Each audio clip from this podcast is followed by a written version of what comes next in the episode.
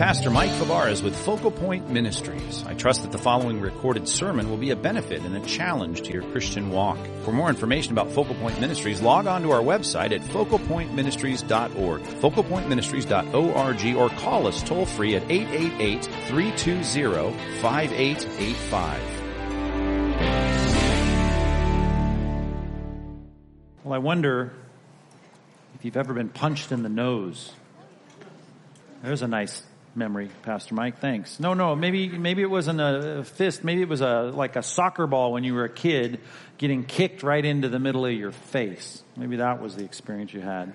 Maybe you were playing basketball. Yeah, under the under the rim, somebody got an elbow up against the side of your head, or maybe you tripped and fell on your face, literally fell on your face and hit your face on the ground. I mean, there's nothing like the experience of getting clocked in the head really hard. I mean, that experience of your eyes watering up and, and your ears start to ring and you start to see that kind of digital fuzz of, of pink and black and, and, and just, it's an awful, your brain starts to throb immediately. It's a, it is a, a really horrible experience. And there's one thing when it's an accident and someone kicks a ball in your face, it's kind of a whole nother level of horror when someone is doing it on purpose.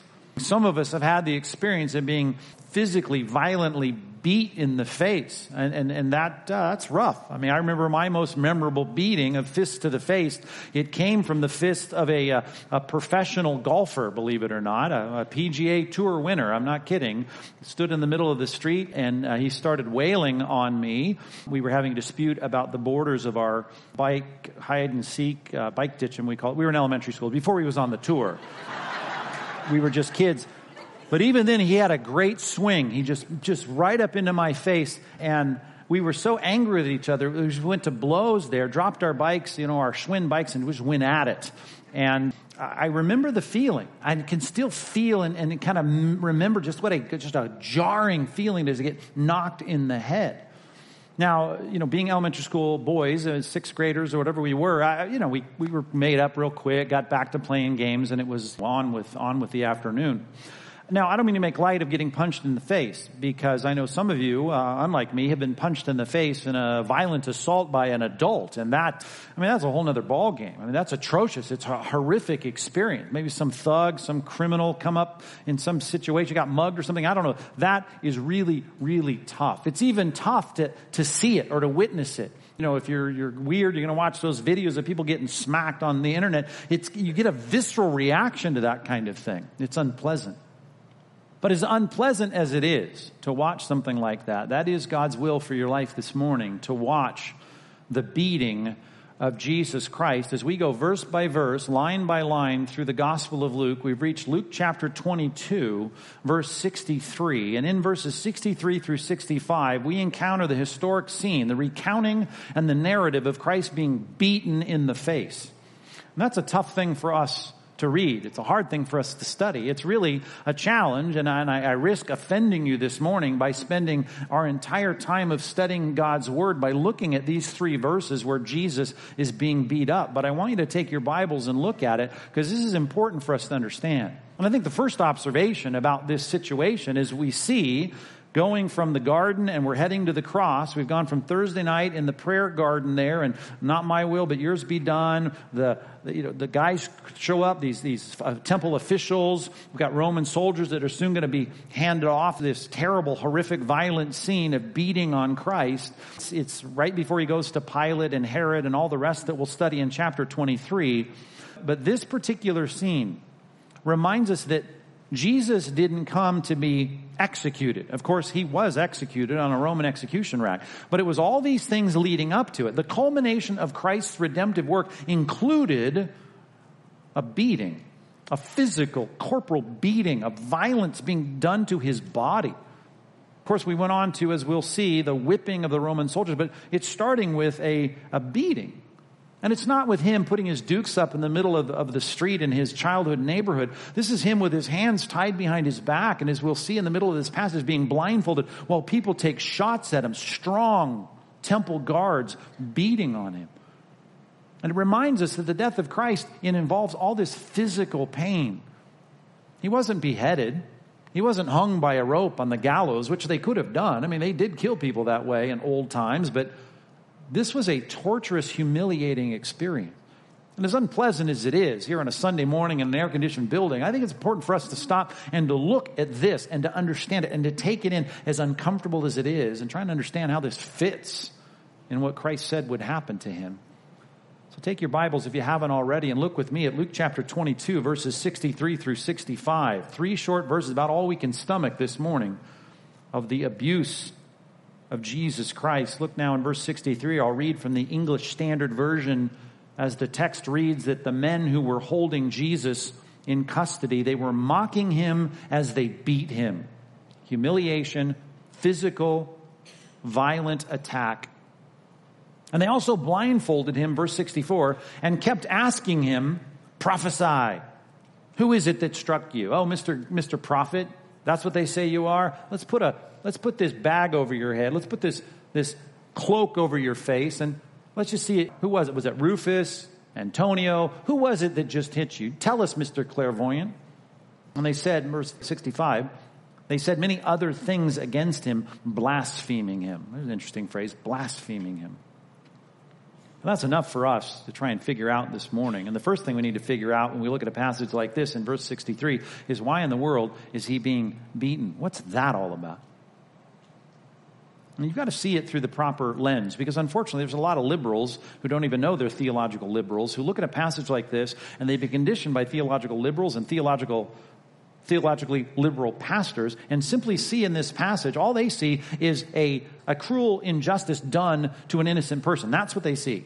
That's what they read. That's what they see. Now that's certainly there. You see the innocent son of God having this cruelty and, and this injustice done to them. And they see that and that's all they see. And really the death of Christ becomes that. Here is an example of an innocent person being cruelly and unjustly treated. And therefore go out and make sure that doesn't happen in your society. Don't let it happen in your family. Don't let it happen in your neighborhood. You go out, preach the good news of the gospel based on what we learned from the crucifixion and don't be unjust or cruel to the downtrodden or the vulnerable or the innocent Stop. Don't do that. And if you do that good stuff, then you've done the essence of Christianity. Well, Christ didn't leave us that option.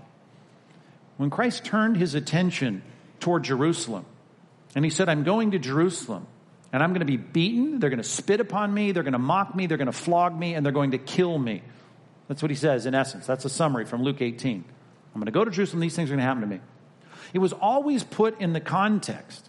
It was always given to us to be seen through the lens that he was coming to do something as it relates to our redemption. Here's the word. If you don't know any other passage, I, I, suppose from Christ's ministry, you'll remember this quote when he said, the son of man, referring to himself back from Daniel 7, this authoritative, I didn't come to be served, certainly not in the first coming, but I came to serve and to give my life a, do you know the next word? Ransom. A ransom for many. Maybe like me, you like to put in, you know, the cool dimmer switches in your house. Now they're all electronic. And one of the companies that does it is the Lutron company, which I think is a mishmash of the word like luminate and tron, like electronics. But they smashed together two English words, I'm thinking. I don't have to ask the company uh, spokesman. But it, it, in doing that, what they inadvertently have done is they gave us uh, the exact same transliterated spelling of the key word in that verse, and that's the word lutron. The lutron switch you have in your house, next time you see the lutron switch, just know that's the word ransom in Greek, lutron. Why is that important?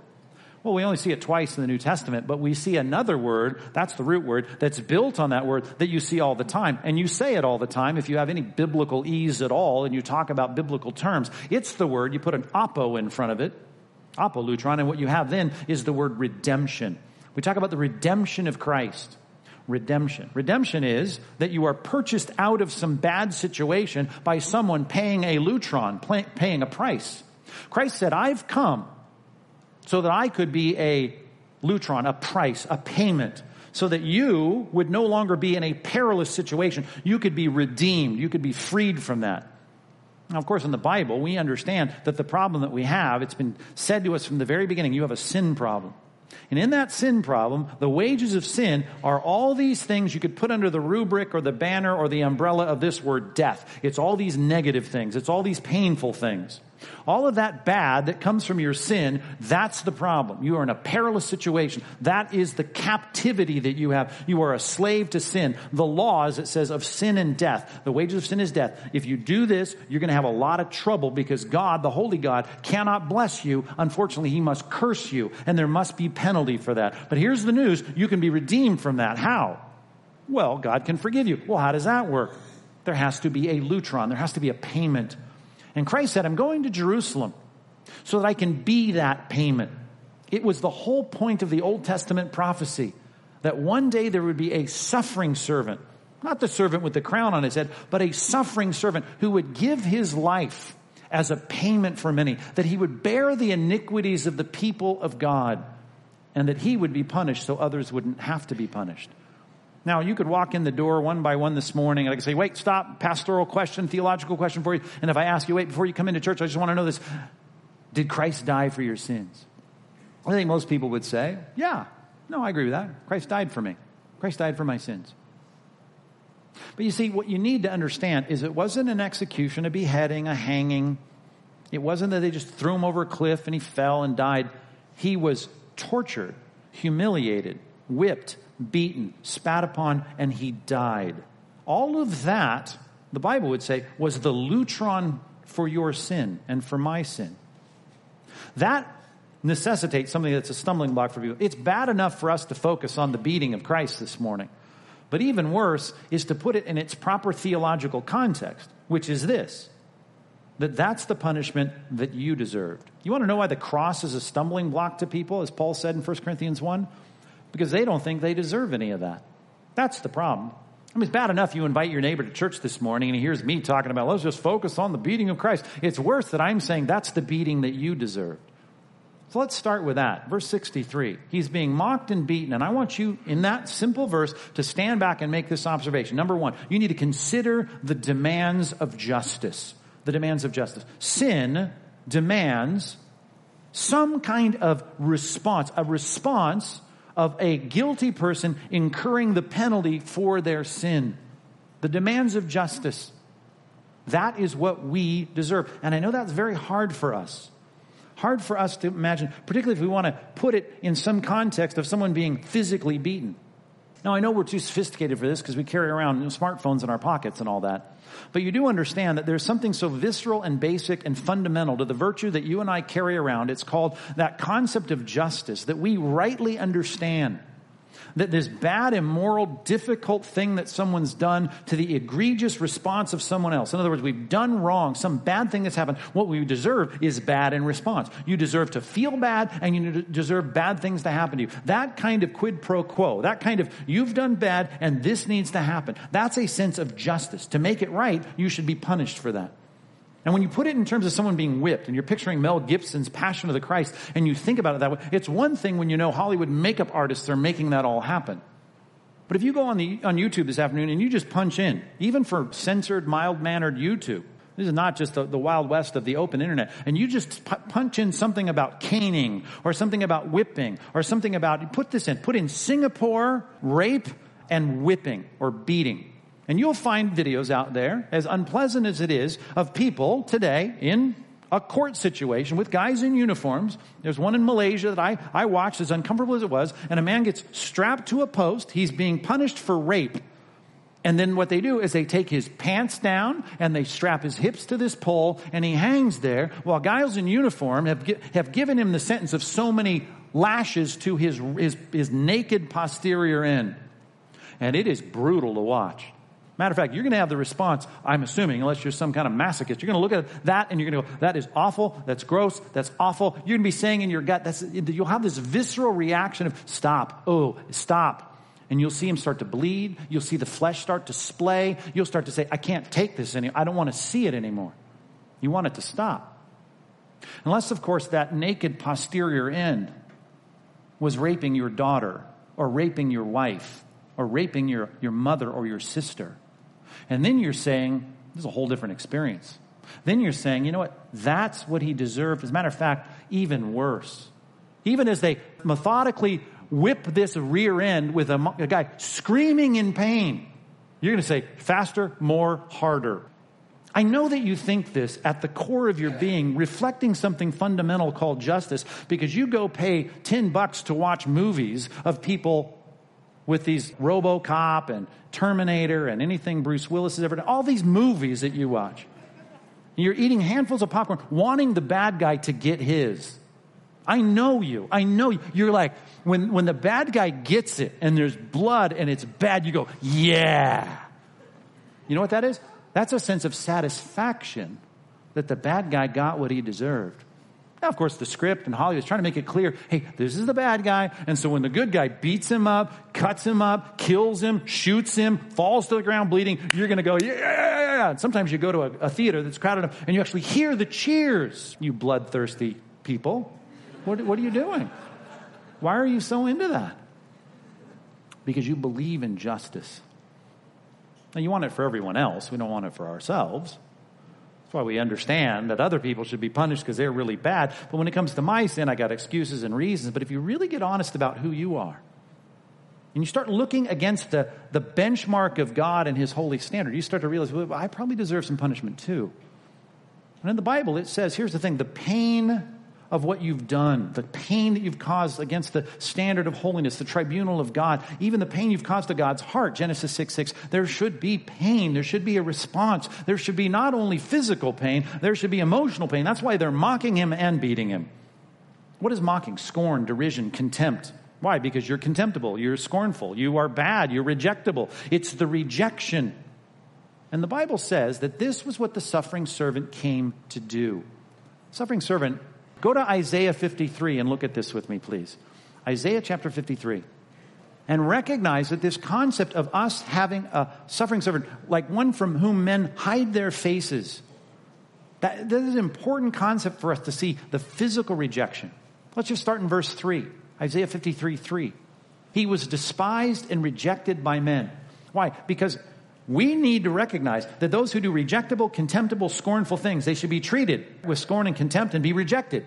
That's what should happen. And you would cheer that. That's why he was a man of sorrows and acquainted with grief. And as one from whom men hide their faces, he was despised and we esteemed him not. Surely he has borne our griefs and carried our sorrows. Our sorrows, not that, hey, I really felt bad because I missed the bus. No, this is, I feel bad about the sins that I've committed. I've done something egregious. Have you ever cried over your sin? Like, I've done something bad. I hate this. I hate myself. He's carried those sorrows. We esteemed him. Look at this. Stricken. These are words you probably didn't use this week. Smitten. We don't mean like, oh, I'm smitten by that person. No, beaten. Stricken, smitten, beaten by God and afflicted. He was pierced for our transgression. He was crushed for our iniquities. Upon him was the chastisement, that's punishment, that brought us peace and with his wounds, you know what that Hebrew word means? His stripes, his beating. It's like the fillet of that buttocks on that video, of that open wound, which I know you know, though, because it's different when we see it in real life, even on a video, than a Hollywood movie. The splaying of Christ's back when the cat of nine tails went through his back and cut open and blood poured down his back, the one that would be leaning against a raw beam on which he was crucified. That back, those wounds, by those wounds, those stripes, that blood, we are healed. Not a Pentecostal verse about your healing in the hospital. This is not about your health. This is about the problem you have with a holy God being fixed.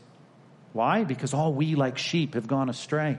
Each of us has turned to his own way. We're sinners. We haven't, li- we haven't lived up to the standard of God. And the Lord has laid on him, there's the bearing of sin, laid on him the iniquity of us all. Now, we call this in theology the penal substitutionary atonement of Christ. Penal, P E N A L, as in the word penalty. The penalty, substitution. Now, there's a penalty, and instead of me having it, here's the great gospel of God someone else is going to do it for me. Someone's going to stand in for me one who wasn't sinful, becoming the target as though he were sin for me, so that in him I might become atoned for, the righteousness of God. Atoned for, what does that mean? My sins are forgiven. My sins are blotted out. My sins are covered. Penal, what's that? It's the punishment, the penalty that I deserve. Substitution, someone steps in for me, and then I'm atoned, no longer guilty. The penal substitutionary atonement of Christ. People hate this doctrine. Moderns today, they hate it. They write books like this. Best selling book, sold way more books than I'll ever sell. If God wants to forgive us, why doesn't He just do it? How does punishing an innocent person make things better? It just sounds like one more injustice in the cosmic equation. It sounds like divine child abuse to me. This has been echoed throughout a lot of the best selling Christian books in our generation. We've rejected the penal, the punishment, the penalty of our sins being substituted by Christ on a cross so that when he was beating, God was saying, There's the payment, so that we could be atoned for. You still in Isaiah 53? Look at verse 10. Yet it was his will, the will of the Lord to crush him, putting him to grief. When his soul makes an offering for guilt, like a lamb going to the slaughter, here is this lamb. He is now accepted as the guilty party, even though he's the blemishless lamb and it's just an animal, it's just a symbol, as though he were me. I put my hand on his head, Leviticus 1, verse 4, and I say, Here he is, priest, kill him instead of me. He makes his soul a guilt offering. Yet he shall see his offspring, prolong his days. That's called resurrection. He's going to live after this. And the will of the Lord is going to prosper in his hand. One day he'll come back a second time and receive his kingdom. Out of the anguish of his soul, when he's being mocked, beat, spit upon, and derided, he, the Father, shall see and be, guess what? Like you eating handfuls of popcorn and going, yeah. Oh, that's awful. Is it awful? Is that why you, you, you go home feeling bad about rooting for the good guy and rooting against the bad guy? No, you don't. You feel good about that. Matter of fact, that's why you go to another one of movies. I just want to see some, I want to see the bad guy get his day. The Bible says the father is going to look at the son, and when he's being beaten, he says, satisfied. There it is. There it is. The score is settled. The payment has been paid. And by his knowledge shall the righteous one, my servant, make many to be accounted righteous. Why? Because he shall bear their iniquities. You need to understand the, the demands of justice. And you and I, unfortunately, on the wrong end of God's holiness. We, are, we don't measure up. You and I need to see that when Christ was beaten in this passage and mocked, he was acted as the rejected one, as the sinner, being punished as though he were the bad person. That is the justice of a holy and righteous God. Moderns want to write books and say, oh, you know what? I just want God to forgive the way we're supposed to forgive. I don't need to get even. Why is God getting even? He's satisfying the justice of his own perfection. Think about the cross. It is the judge and the criminal all in one scene in the triune God saying, you know what? I can be just and I can be the justifier. I can say, here is a demand, and I can meet that demand so that I can look at you as a guilty person and now consider you innocent. This is an amazing transaction, but that's what justice demands. The Father's justice satisfied. It's called in theology, and it's in the Bible, propitiation. It is a satisfaction of God's justice. God is satisfied. Jesus on the cross knew it was over and he said, tetelestai. To telestai. What does that mean? Paid in full. Finished. I just fulfilled it all. And here it was, starting in proper, starting in its proper sense by a beating after being tied up with his hands behind his back and brought under the custody of these thugs that beat him. Do we see an innocent, innocent man being unjustly treated? Absolutely, we do. We, we see that. Is that the point of all this? Not the point of all this point of all this is that he stood there as my stand in and he received something that I really deserve. Christ suffered. Here's the verse we make you memorize in our discipleship program, our partners program. Christ suffered for sin, the righteous for the unrighteous, that he might bring us to God. God Christ suffered, he incurred the penalty for sins, the righteous one standing in, substitute, for the unrighteous, that's me, so that he might bring us to God, atonement, sins forgiven. Now I'm made right before God. If you consider the demands of justice, you're on your way to understanding the love of God. When you see this passage, especially in verse 64, look back on our passage, Luke 22, 64, I hope you see the love of God. Because it's one thing for people to incur penalties for other people's sins that they don't want to incur. Matter of fact, some of you sit here today and you don't like the fact that someone else's sin is spilling over into your life. You don't like that at all. You may have grown up in a home, a divorced home. Let's just talk about that the pain of broken home. You grew up in a home, maybe four, five, six, seven years old, your parents divorced, and you go, here are my parents, can't get along, can't get their act together, they get split, now I'm over here at dad's house, over here at mom's house. I don't like the fact that this iniquity that they've committed here is now part of the penalty. I'm paying part of the penalty. I'm bearing that sin. Well, that's not what's going on here. He is willingly do it. And I know that the problem again of a, of a person looking at this passage, they not only see the injustice and the cruelty toward an innocent person, what they see in verse 64, particularly when you put a bag over his head, you start seeing a victim. They blindfolded him and then they made fun of him. Well, you can't see. Tell us who, who uh, hit you. Prophesy. He's not a victim, though. You know that, right? I've already quoted, at least I've summarized Luke 18. Luke 18 said, I'm going to the cross. I'm turning my focus to, to Jerusalem, and I'm going to go. I'm going to be beaten, spat upon. I'm going to be maligned and flogged, and I'm going to be killed. I'm going there for this purpose. He said in the garden when Peter pulled out his sword and cut off Malchus's ear, he said, Put it back away. Am I not to drink the cup that the Father has given me to drink? I'm going to this terrible experience. It's going to start with a beating after this trial before Annas and Caiaphas, and I'm going to be beaten. And that's, that's the cup I'm willing to drink. He's not a victim in this passage. Number two, you need to value Christ's willingness to pay this price. He has, pardon the pun, both eyes open. He's walking into this with both eyes open. He knows exactly what he's doing. Not to mention, you want to mock him? Hey, prophet, tell us who hit you. You don't think Christ with a blindfold on doesn't know who just hit him? I mean, you go back in your mind to Luke 11 when he looks at people and, and the Bible says, knowing their thoughts, he said, he knows their thoughts. You put a bunch of thugs around Christ. You put his hands tying behind his back. You put a bag over his head and you say, Who hit you? Antonio, who hit you? Rufus, who hit you? Uh, you don't think he knew exactly who hit him? Not only that, he designed the knuckles that are now being blown into his face, that are putting his cheekbones out of place. Those fists, he was the maker of all things. Not only that, he's God. He knows all thoughts. He's the Lord of all. He's the Lord of every person. He's the Lord of every thought. Speak of the triune God. The Lord, his eyes are in every place, keeping watch on the evil and the good. He sees it all. He's completely, both eyes open, walking in to pay the penalty for sin right here. And he did it willingly. You may be bearing the sins in a secondary sense of other people's problems. Here's someone walking into this saying, I'm bearing it not in some metaphorical sense. I'm not bearing it as a spillover of some consequences of someone else's sins. I'm walking in to be the target of justice from the Father so that I can pay for your sins because, here it is, I love you. That's the point. Someone willingly, you say, man, that guy loves us. They said that, they, someone had to have said that about Moses. I mean, someone had to be not fully bought in when he came down the mountain and they put up the golden calf and Aaron is leading this whole thing and they had to think, you know what? I know we're doing the wrong thing. And here comes Moses off the mountain. Remember that in Exodus 32? And he gets mad at them. And then he has this deal with God as he tries to, to fix things and grind up the, the, the, idol and all that. And he makes them drink it. It's a terrible scene. And then he says this God, I'll just quote it for you in Exodus chapter 32, verse 31. Moses said, Alas, this people has sinned greatly, and they've made for themselves a, a God of gold. But now, he says, if you'll forgive their sin, please forgive their sin. And if not, if you're going to destroy them, here's what he says then please blot me out of your book that you've written. In other words, kill me as well. Got to be someone on the sidelines going, you know what, I wasn't really fully behind this anyway. And Moses just come down and basically said, God's mad at us while you've been up on the mountain, and now you're saying, I'm willing to step into the penalty that I didn't earn. I'm up fellowshipping with God. My face is glowing. I've come off this mountain, but I'm willing to suffer all the consequences of them. I mean, that's reminiscent, is it not, of, of Paul in, in Romans 9? When he's caring about all of his fellow Jewish people, and he says, Listen, I have a unceasing anguish in my heart. I'm, I'm in pain over their rejection of Christ. And here's what he says in Romans chapter 9.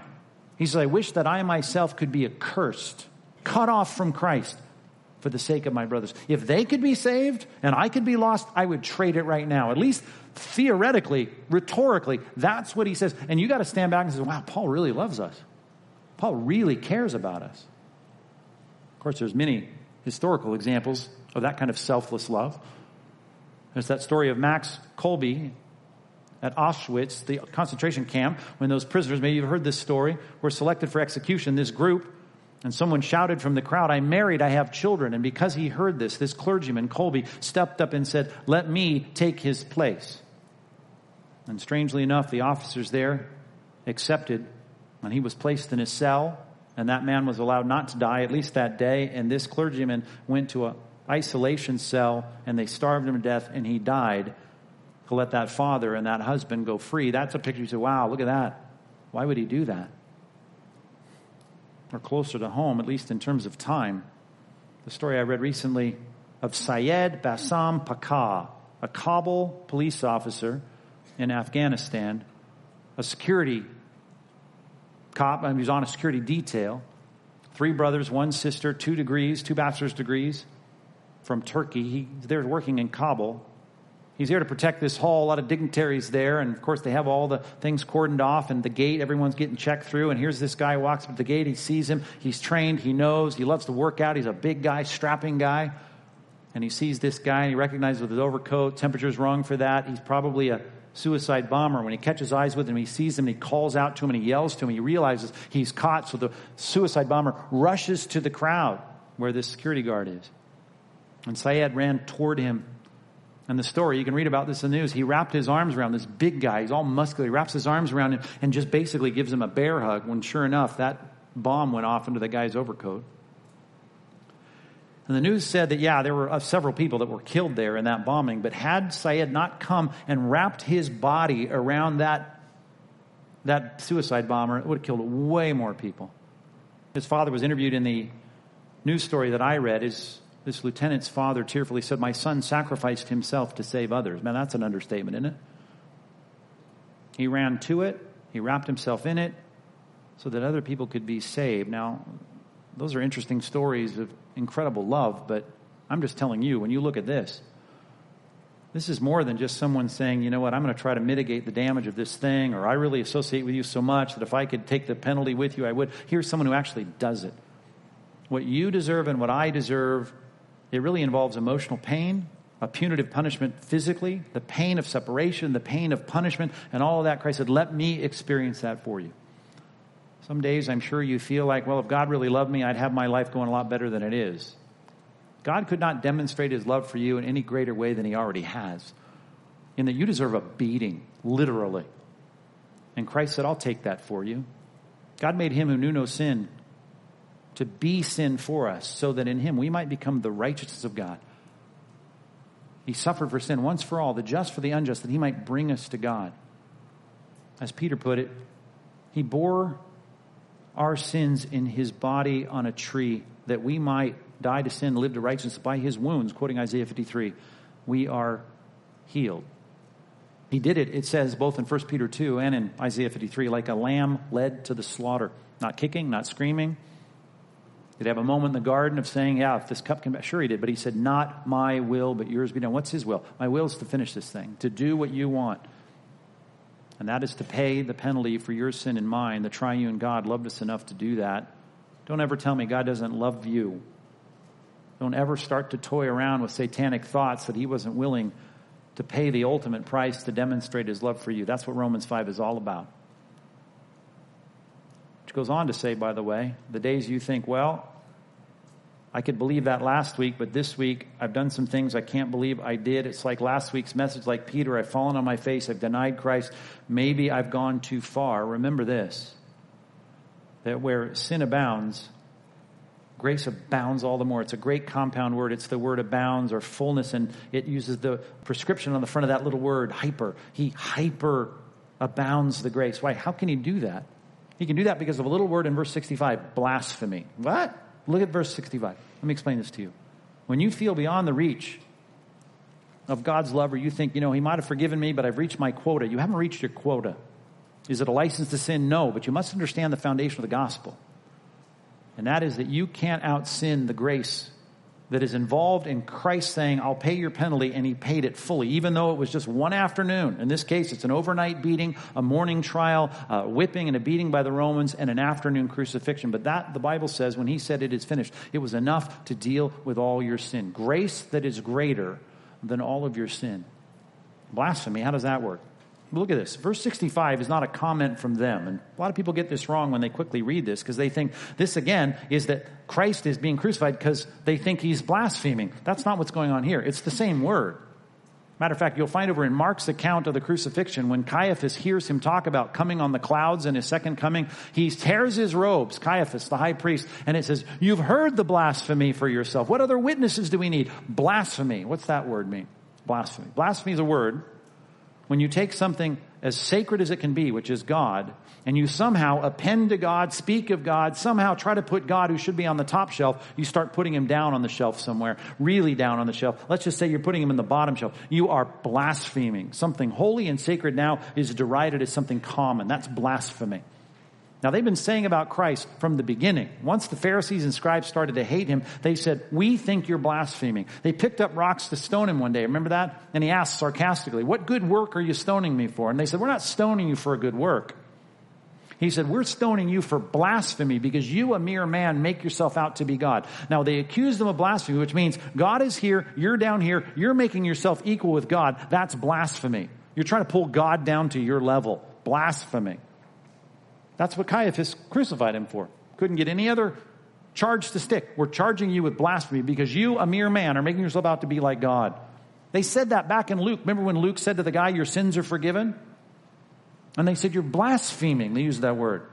Can you, a mere man, forgive sins? Only God can forgive sins. That's a God thing, and you're attributing yourself with God. Now, this flips it on its head because this is the divine commentary from, from Luke's pen. And what he says is that when they were doing this to him and speaking these things to him, they were blaspheming him. Wow. Blaspheming a person. Let's turn this on its head. When they were accusing him of blasphemy, they were blaspheming him. Follow this. When they were accusing him of putting God down on his level. When they were saying, you can't do that, you're a mere man, they were blaspheming him. Why? Because he is actually God. This is a subtle passage, I understand, for the deity of Christ, but it is certainly there. The spotless lamb, the perfect one. They were saying to him things as though he weren't God. They were treating him like a mere sinner, like a mere man. He wasn't a man. And that's the point. He was suffering with the eternal value of the God man. Think that through for just a second. That is an incredible thing, which makes me think that when he's getting pummeled in his face for sins he didn't commit, and the Bible says that's for my sin, it's the lutron, the payment for my sin. I need to recognize that's good enough for every sin I've ever committed. That payment right there, because he was of such infinite value. I put it this way if you're taking notes, you need to appreciate a sufficient payment. And you should never doubt the sufficiency of the payment. The sufficient payment. Let me quote the Canon of Dort, of all things.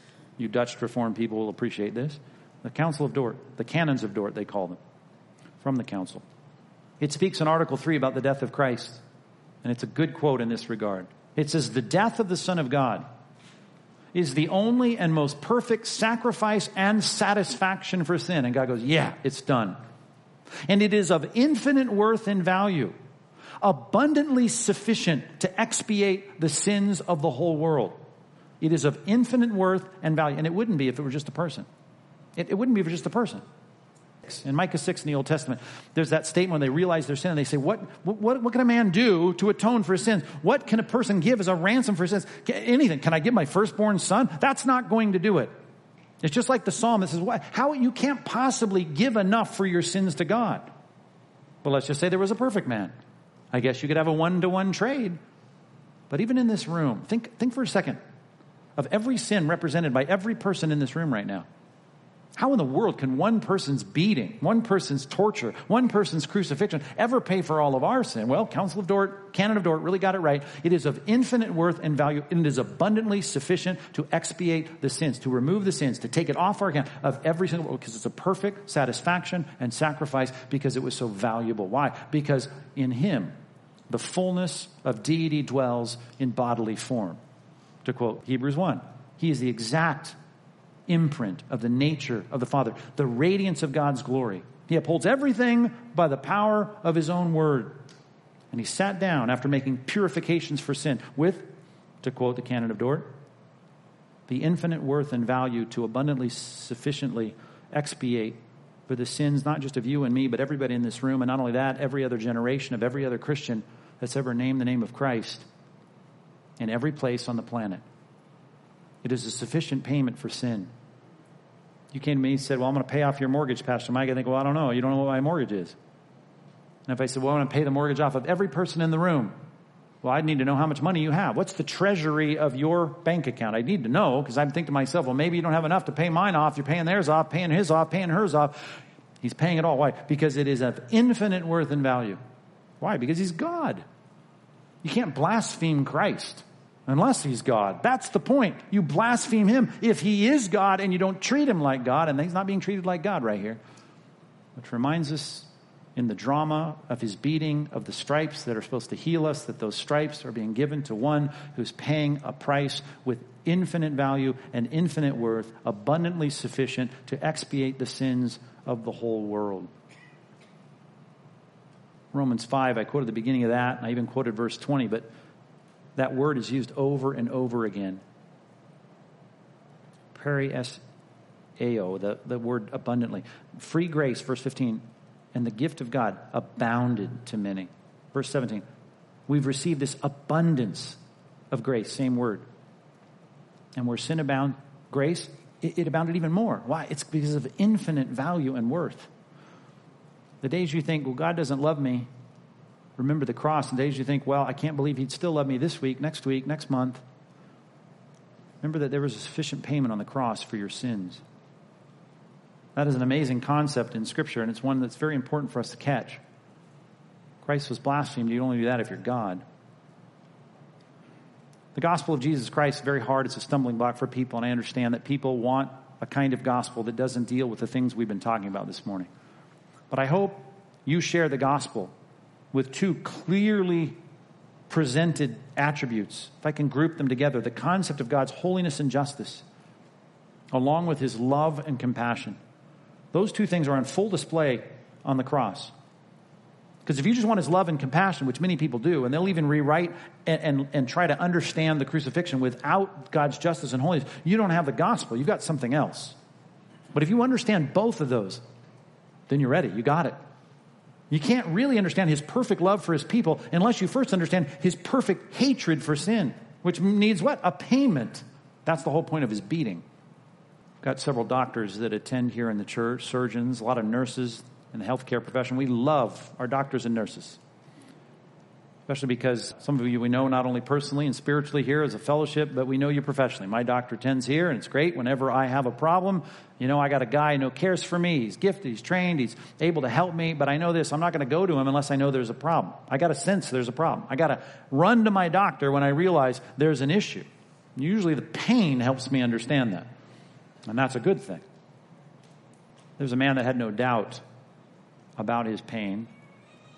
Doug Bergeson was on his ladder out in the country working on his house, framing in a, a chimney.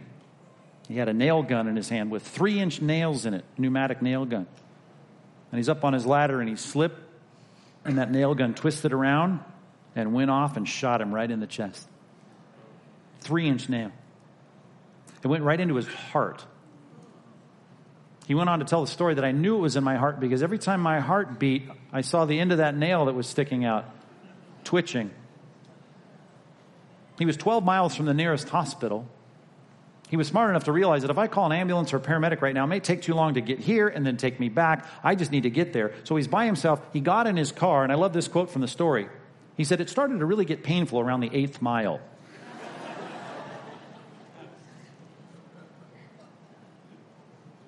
well, feeling the pain of a three inch nail sticking out of his chest, he scurries in through the doors of the emergency room. They give him a quick tetanus shot and they wheeled him into surgery. They knew how precarious it was because it was right there in his chest. You want to? I've already assigned two gruesome videos now. If you're into looking at all this, they put him into surgery, and they recognize it takes him an hour and a half to carefully try and get that nail out. Had he tried to pull it out himself, the doctor said he would have died. No doubt about it.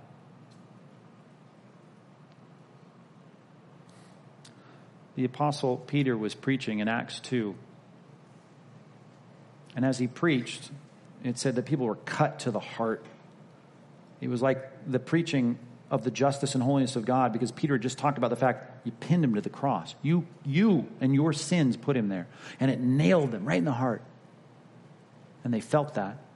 You're never going to rush to the great physician to have the healing that we need from the penalty of our sin unless you feel that conviction. Now, here's the problem with the gospel that doesn't have that. You don't preach holiness, you don't preach justice, you don't preach the fact that our sins deserve punishment. You're just going to make Christ nothing but just a victim and it's a story about injustice. But if you understand the Bible from the very beginning, you know this that that pain of conviction that you feel and i hope every real christian in this room they can think clearly about when that thing that pain that conviction penetrated their heart And poetically, it was a set of nails that solved the problem for us, wasn't it? The nails, the whip, the cat of nine tails, a beating, a bunch of burly fists that went into the face of Christ that took that and extracted that from our lives. He recovered, he's doing well, he's healthy. And the funny part of the story, if you read some of the reports, they'll say Doug kept the nail. I don't know, put it on his desk or something at work. I mean, in a jar. I'm not sure where he kept it, but I'm thinking it was just a reminder to him how close he came to dying. We talk about the death of Christ. We envision the cross. We celebrate the fact that that was the payment for our sin that removed the penalty from us. It allows us to have that sense. When in Micah 6, they thought, what can I give for ransom for my life? I can't. Can anyone atone for their sin? Chapter 7, though. Malachi 7, verse 18. God, though we know you, something about you, you are a pardoning God, a God who pardons iniquity. You pass over our transgressions for the remnant of your inheritance for your people. You don't retain your anger forever because you delight in steadfast love. You have compassion on us, and you tread our iniquities underfoot. You crush them, and you will cast all of our sins into the depths of the sea.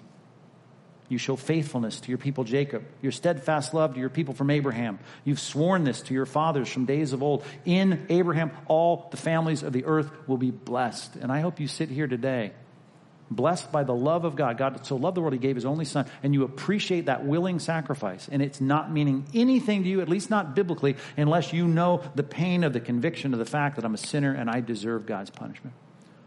If you do, we're in, good, we're in a good place. Because even if tomorrow you fall on your face, you recognize this that where sin abounds, grace abounds even more. Is it a license to go out and do whatever we want? Of course not. How can you say you love God and want to inflict more punishment on that cross? You, you don't want that. But we know we leave secure in Christ. I hope this is the kind of sermon that you don't just say, well, I'm going to think about that for a week. When I talk about considering the demands of justice, this is a nonstop reminder for the rest of our Christian life. When we say we want to value the willingness of Christ to pay the penalty, man, that's the whole point of rejoicing and giving thanks every time we worship God. And I hope you appreciate the sufficient payment. That you know that what Christ did was sufficient not only for you, but for me and for every person in this room, and for the hordes of people in heaven from every tongue, tribe, and nation that will worship in thanksgiving. That they are forgiven, not on their own merits, but because of the life, torture, beating, whipping, humiliation, and mockery of Christ. It's been paid in full. That's good news, and it's worth thanking God for. Let's do that now. God, we want to say thanks, perhaps in a way right now that's more profound and deep than we have earlier in the week. We want to be thankful in a way that would reflect our knowledge of justice, our knowledge of holiness, our awareness that we fall far short of what we ought to be, knowing that we don't just deserve a mediocre eternity, we deserve really a payment that is going to last for eternity, a continual reminder of our sin. And God, all of that has been expiated, to use the words of, of Dort, that idea of it being removed from our lives completely. As it's put in the words of Micah 7, it's been tread underfoot. It's been cast into the deepest sea because of a payment, as Isaiah 53 put it, because you were willing to crush him and lay on him the iniquity of us all. God, that doesn't happen without us acknowledging our sin. So I pray for some this morning. Maybe they've never really come to grips with the fact that the death of Christ is much more than an execution, but a real payment of pain and suffering that our sins deserve. May we embrace the love and the mercy and the grace and forgiveness of the gospel this morning with a full appreciation for what it means to be forgiven people.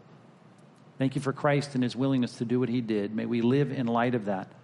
Even as Paul wrote to the Ephesians, that we would know the breadth, the height, the length, and the depth of the love of Christ that surpasses knowledge, that would be rooted and grounded in that love.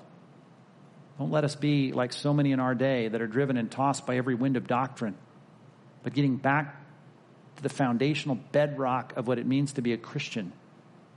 That Christ came to pay for our sins. God made him who knew no sin to be sin for us so that in him we might become the righteousness of Christ, we could be forgiven.